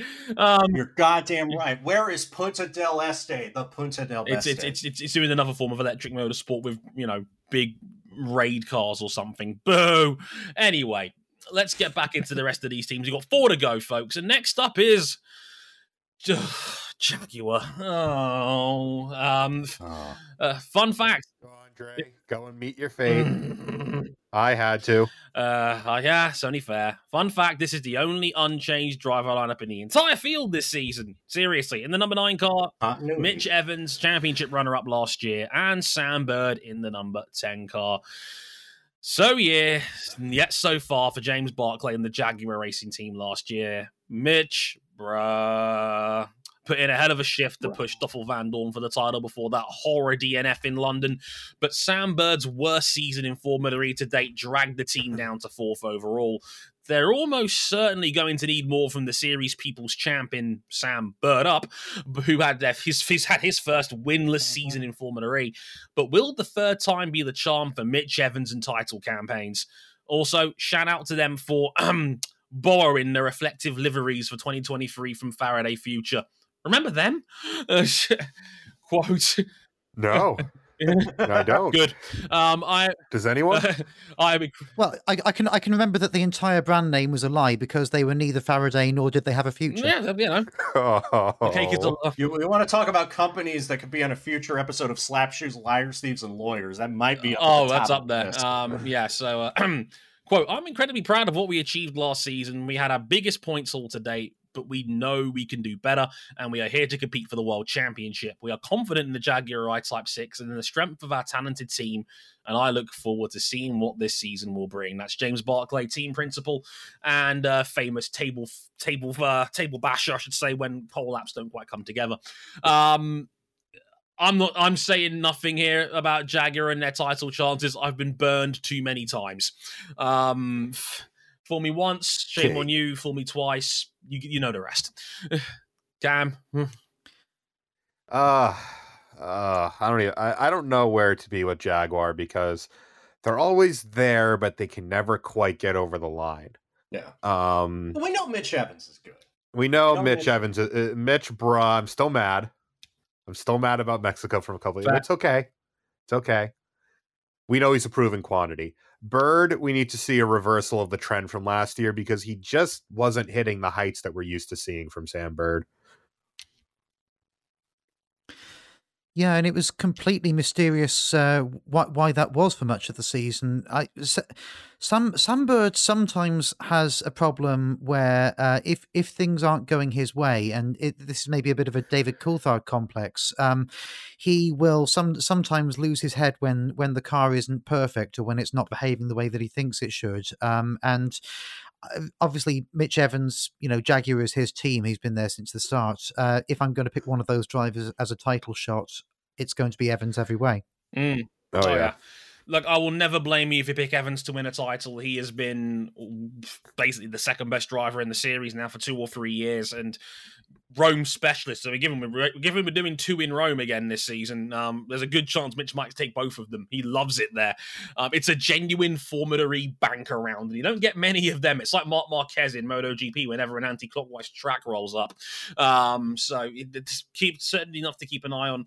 I like Jag. They need more from Sam Bird. Mitch Evans is not the problem here. And they, if anything, last season proved they have got something to win a title. Definitely. It's just they need to just polish up a little bit more than anything else, I would say. Um, next up, ABT. The Abt name is back. Yay! Abt, Abt Cupra Formula E team, and they made a big old poach to get Robin Frijns in the team in the number four car, um, as well as the returning Nico Muller as well. Um, the Abt name is back, surviving the split from Audi and partnering with Cupra, the electronic touring car makers that won the ETCR double in 2021 and 22. They'll be running on Mahindra's power unit and a rejuvenated Robin Frijns after a difficult final season with Envision, a decision he chose himself after his performance manager left in the middle of last season. Mm. With him will be two time DTM runner up Nico Muller, who's made a handful of appearances in the Dragon Penske blender of seat fillers. Safe to say, Robin is modest about the brand's returning chances. Quote, I'm not saying the Mahindra is the best car. Far away from that at the moment, and I still think the DS looks very strong. But if we get a half decent package, we can do good things through the year. For sure, we will struggle at the beginning of the season. For sure, we will be off the pace, especially in the race. I believe we'll be off the pace, but at least we have the good brains to get things turned around through the year. I'm actually stunned at how modest Robin's been here. Um, I say that sounds the opposite of confident. That sounds like his big concerns. Yeah, which is weird because I, I, I did some digging into this. Robin was offered an extension at Envision. He turned it down. He actually left Envision to go to this new team with Abt and the Abt name coming back. He wasn't happy about the fact his performance manager left the team mid-season and then after that he felt like his performances dropped off in the second half of the year, which does add up. If you look at if you look if you yeah. look at the Wikipedia, he he was not happy about mm. it, and it showed clearly. But he, he looks like he's. I mean, I don't, I, would, I don't want to say he's okay with it, but it looks like he knows where this new team is at, and clearly not at the front of things. He knows where they're I at right now because this team didn't exist last year. Abt was not around. They have come back thanks to a partnership with Cupra, who have had success in electric touring cars. They are the upscale brand of Seat, which is, I believe, they're still part of Volkswagen Audi Group. Yes. So they still have. So Volkswagen Audi still has a foot in the door somehow. Mm. Yeah, and, and the, the Cupra thing is just a branding exercise for now, although you, you never know what might happen in Gen 4. The, the thing that intrigues me here, and, and the, the reason why I think they'll be okay, you know, with a few early struggles, is because uh, obviously Robin Frijns perfectly rapid. Uh, Nico Muller didn't didn't really get the chance to show anything at Dragon. Uh, is a much better driver than he looked there, um, as you know, as DTM would show. I th- I think that uh, the fact that they are working effectively as one team with with Mahindra, the works team, does does mean that they're going to get a lot more from their development than maybe uh, some of the customer teams that are split a bit more. Mm. And uh, I, I I would look at that as maybe being a bit of a boon. I I would also say, uh, you know, Frijns wasn't just moving into the dark here because he was already an Audi Works driver. He already knew the Abt personnel. So mm-hmm. I, I think they're going to be okay eventually. Yeah, a team maybe to watch second half of the season, maybe. Oh, that secondhand surge gonna be good, good, yeah. good. And Nico Muller can certainly drive a bit. Hopefully, with a with a better team than what he was when he was with Dragon back in the not so good days. Ah, boy. Right. So next up to end off the field, the, the strongest teams from last year having big old rebrands. The artist formerly known as Venturi, now Maserati MSG Racing. And uh, oh, this is a strong team. In the seventh car, they've poached Maxi Gunther. Um, that, that boy's quick. Um, and in the 48 car, everybody's favorite, second favorite Formula E driver, Edo Mortara, uh, third in last year's championship in there as well. Edo back for another run. For the first time in 60 years, the Maserati name is back on the front of a single seater world championship, and they're taking on a heck of a team. The artists formerly known as Venturi were runners up in the Constructors' Championship last season, only losing up to their bigger brother factory team. But Maserati insists they're here for keeps, sharing their powertrains with DS Penske and a handshake deal made last year, in combination with keeping most of Venturi's key staff. Driving for them will be a perennial title contender in Edo Mortara after back to back years in the top three of the standings. Alongside Edo will be Maxi Gunther, who hopefully will finally have a solid home to nurture his proven speed. I still want to say, I think he's still the youngest winner in Formula E history. I don't think anyone younger than him's won a race. Though, I believe you are correct. Don't, don't right. quote me on that, but I believe he's the youngest ever FE winner. Former DS reserve driver James Rossiter will join as team principal after Susie Wolff and Jerome D'Ambrosio moved on another super GT legend in a leadership position. It's all about me. I mean, well, this is the big. This is one of, another one of the big off-season stories. Maserati back in single-seater motorsport, and I mean they've they've. I mean, they've they've rebranded from Venturi, which was a top two team in the field already. They've kept all the staff on. They've arguably I mean, I wouldn't. Uh, Maxi might not quite be Lucas di Grassi, but he's got speed. That that is, we know that for sure. He won I think you're getting... in both of his seasons with BMW. He's quick. Oh yeah, he's quick, and you're. I think you're getting longevity there oh, as yeah. well, if he's there for yeah. the long haul. And you've only gone and gotten the best powertrain from all the rumblings coming out of testing. Yeah, i am very excited about this combination. Mm. Um, I mean, I've, i I make no bones about this. I, I'm a I, I was a Venturi fan. Um, I've I've I've always been a Mortara fan. I I, I think that. Uh, uh, Mortara is a really good-natured guy, um, and uh, he deserves all the success he's got. And he's thoroughly rapid, and obviously um, has been through his career as the Mister Macau nickname um, will will oh, tell oh, yes. you. But uh, I. Um, the, Gunter's an interesting one because uh, yes, he's got speed, but he lost a lot of confidence at Nissan, and um, he didn't really get the machinery to show how quick he was and um, or, also um, he he obviously knows that he is sloppy seconds because they really wanted Nyck de Vries as well. They so th- th- there's a lot of factors going into that, and but yeah, that that Maserati MSG combination. Don't be fooled by the branding exercise. It's it's not a new team. This is already a well-oiled machine. Oh yeah, and um, I think they're going to do well. And uh, also, a lot of people have been saying that uh, it's it's a it's a rules quirk or or a rules break that's allowed them to use the DS powertrain. It, it's not. You're allowed to use the same powertrain as another team. Yes. It's it's within the absolutely. Rules. I mean, uh, who the hell was saying that? this has been a thing for literally since customer powertrains became a thing. I, I, I suspect a, years I ago, suspect a certain media company might have exaggerated that um, to, to get a quick headline out Possibly a hyphenated media yeah, company. Yeah, uh, which I'm totally not an employee oh. for now. Um, anyway, uh, great place, I must say, if, if I do say so myself. Um, Try the, try the veal. It's fantastic. Oh, um, bastard. yeah. Uh, but yeah, look, I think this is a great team. Mortara is about as rock solid and, and a, a, driver as you get in this series. The artists formerly known as Venturi are a, are a very, very well run team. Honestly, I've said to people, I, I, I, hope Susie is moving on to get the Williams team principal gig in F1 because I think she's done an outstanding job with this team in the time she was with them.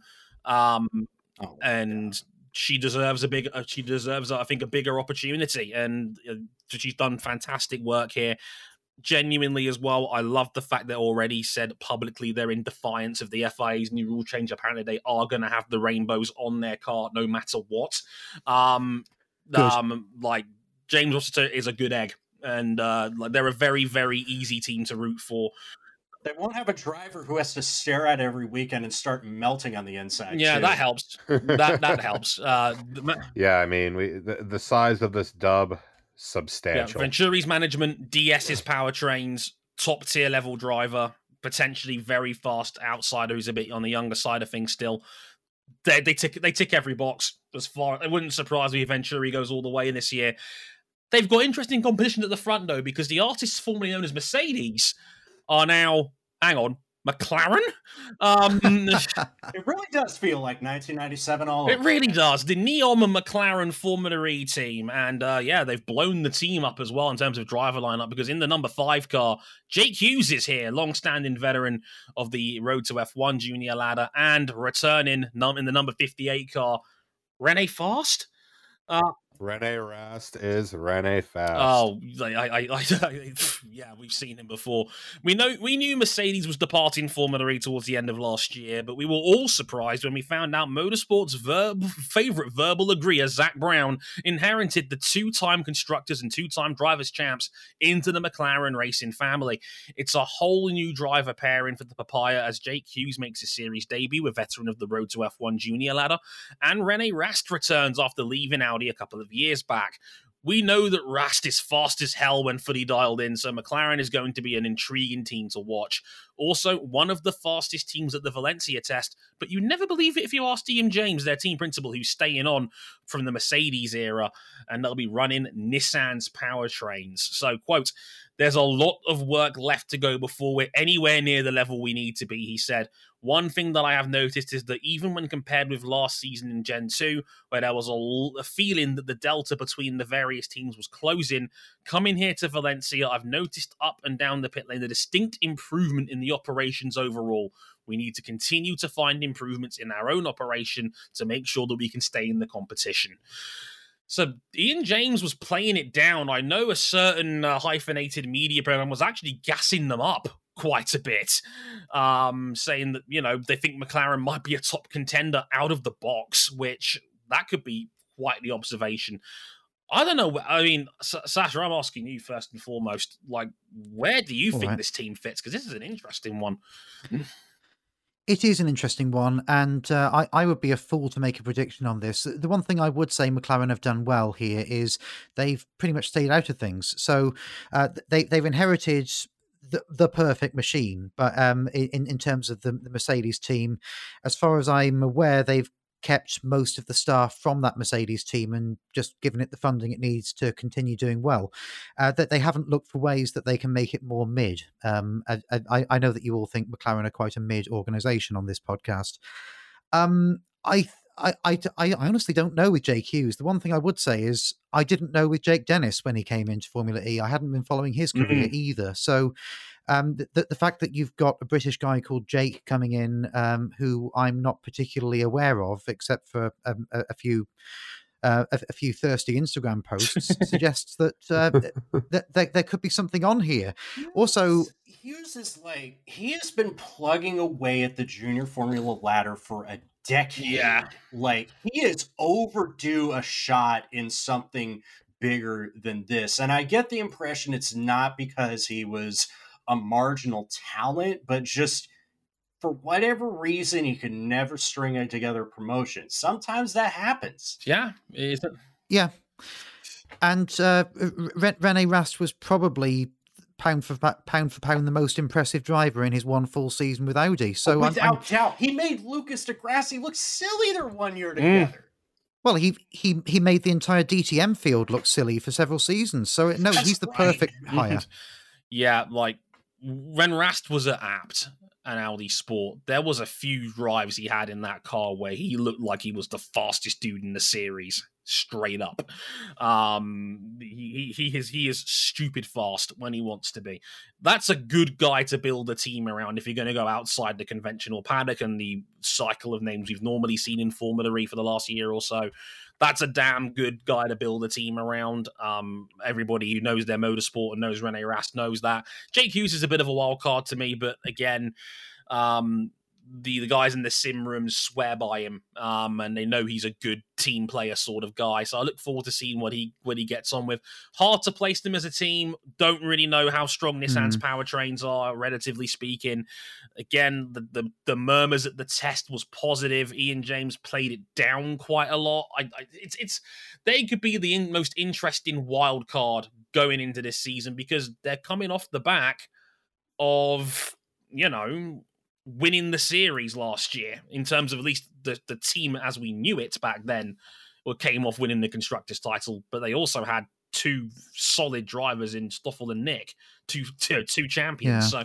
so um yeah it's it's a wild it, one Ian J- Ian James is always going to play it down. His his his his background's in management. He he knows not to raise expectations, but mm. he, he also knows all of the stuff that the that the team brings forward um, un, under the new McLaren name, and mm. uh, I think he'll be quietly confident. The, the, the, one question mark I think probably he has and everyone has is that Nissan powertrain mm. because uh, and, and, until we until we put the cards down on the table in Mexico, we just don't know. Okay, just before we get out of here, real quick, we'll go around the horn, uh, gentlemen. Who do you think will win the constructors' title? I want to defer to our guest uh, to make our first predictions. who will win the championship? Go on, uh, Sasha. You Sasha? first. Wow, um, this is something I should have prepared for. Um, I, I, I would say that a strong, a strong bid for a, a, a strong prediction for the constructors' title or the team's title I would say Jaguar, and um, I think oh. that Mitch Evans is long is long overdue a driver's title. However, I would lose my shit if Mortara won it for MSG Maserati. So, uh, uh, uh, okay, are you actually going to be the one that's brave enough to go with Jaguar? I'm going to go with Jaguar because I'm too scared to go for MSG Maserati. Yes. Wow. run that sentence back. He said he was too scared to go with to, to go with MSG and went with Jaguar instead. I, I just I, I, just don't like I just don't like predicting for the title someone who someone who I actually like. That's fair. That is fair. Um yeah, that's that's very that, that's, that's I, also if you know your basketball uh, titles typically don't come around MSG. It's not Madison Square Garden. Oh. King's not even here to defend himself. That, Come just, on, that, you just pulled the man's pants down. That's not fair, Jesus. Um, Give the man right of reply. We love Eric King's work at Jalopnik. Of course we do. Uh, Cam, Cam, who do you think is going to win the title if it's not um, Antonio Felix da Costa and Pascal Wehrlein? It's not going to be. I, I th- this most recent season has beaten that confidence out of me, which is clearly why I'm going to predict someone else, and then Porsche is going to run the field over. Uh, I'm going to say Maxi Günther and Maserati are going to win. Wow, Maxi. Günther. I think. I think gi- giving that man equipment worthy of his speed, I think he's going to do some very impressive drives that this year. might be the boldest prediction we've ever had on this channel. That is. uh I like this man. I like Günther. I like him as a driver. Mm, mm, mm. Like, like, remember this one, folks. We're going to come back to it in August. it's, it's going to it's going to be fun if this one blows up in his face. RJ. I I am the one that has the uh, the clairvoyance to predict that uh, Penske, as we all know, will succeed in anything they uh, set out to accomplish, and that Stoffel Vandoorne will repeat as Oh, champion, wow. picking DS Penske to win the team's title and Stoffel Vandoorne to win the driver's title for second year in a row, Wow. Okay. and that Jay Penske will finally be invited to the family cookout. Oh, for God's sake! no longer the black sheep of the family. Um, I, I, I love that it's already gone on our Discord that uh, Cam has, has, has picked Maxi Günther, and the supporters general section of our Discord have lost their collective shit. Um, love that. Bold. Um, I like it. I, I can't do Jaguar again. I can't. They've burned me too many times. Do it, do it, you coward! Mm. You were so close. You were closer than you thought you were gonna be last season. Yeah, I honestly didn't think it would hold up as long it was only really London that was the like the death sentence for Mitch Evans in the end because he was right up there until that point. Um, oh God, do I dare pick Mitch Evans for a third year running?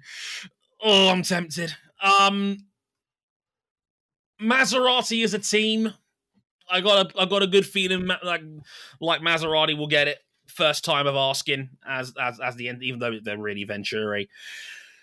Driver's title. Jev. Ah, Going Jev. I, I, a lot, a lot of DS powertrain. a lot of DS powertrain on display. I'm going with what the rumors say, and if the rumors are good and the, the, the Penske team is good, I have more faith in Jev to just rack up points and just get the results. I, I got a feeling Maserati's got the. Be- I actually am with Cam to a degree that Maxi Gunther I think will be a great rear gunner at worst for Maserati. So I think they could overall win the team's title, but oh, it's a bit all over the place here. But uh, that is going to be a fun one. Uh, yeah, 101 minutes. That's about that. So that, that was our Formula E season preview, everybody. First race this weekend in Mexico City. Do check it out. Please go out of your way to watch it if you enjoy Formula E because they need all the help they can get right now. Channel 4's YouTube channel for us Brits if you haven't already. Um, it's free. CB, CBS Sports for all of you in America, which means you're probably finding other ways to watch it. I'm sure you don't have to tell us about it. You, you don't have to tell yourself. Uh, yeah, um, exactly. So, like the UK folks, Channel 4's YouTube channel, if you want to catch everything live. Channel 4 Sports, I believe it's called on YouTube. So do subscribe to them over there if you want to. Watch every every session free of charge on YouTube. Can't go wrong with that, I suppose.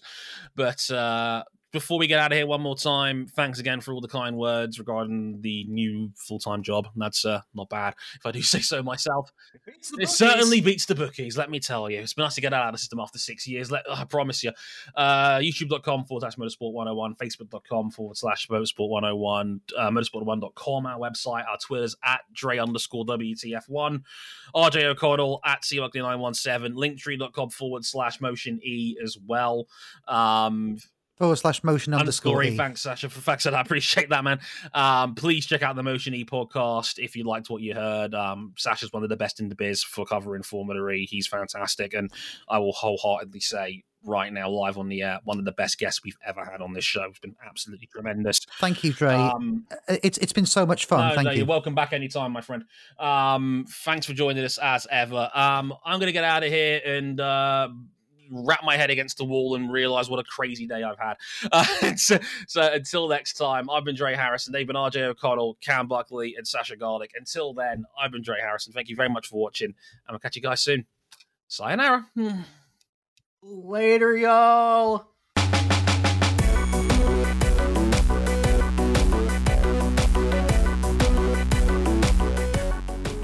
Do, do you do you do you feel that do you get that kind of exhalation and that feeling of relief when a podcast is finished as well? Oh god, yeah, every time.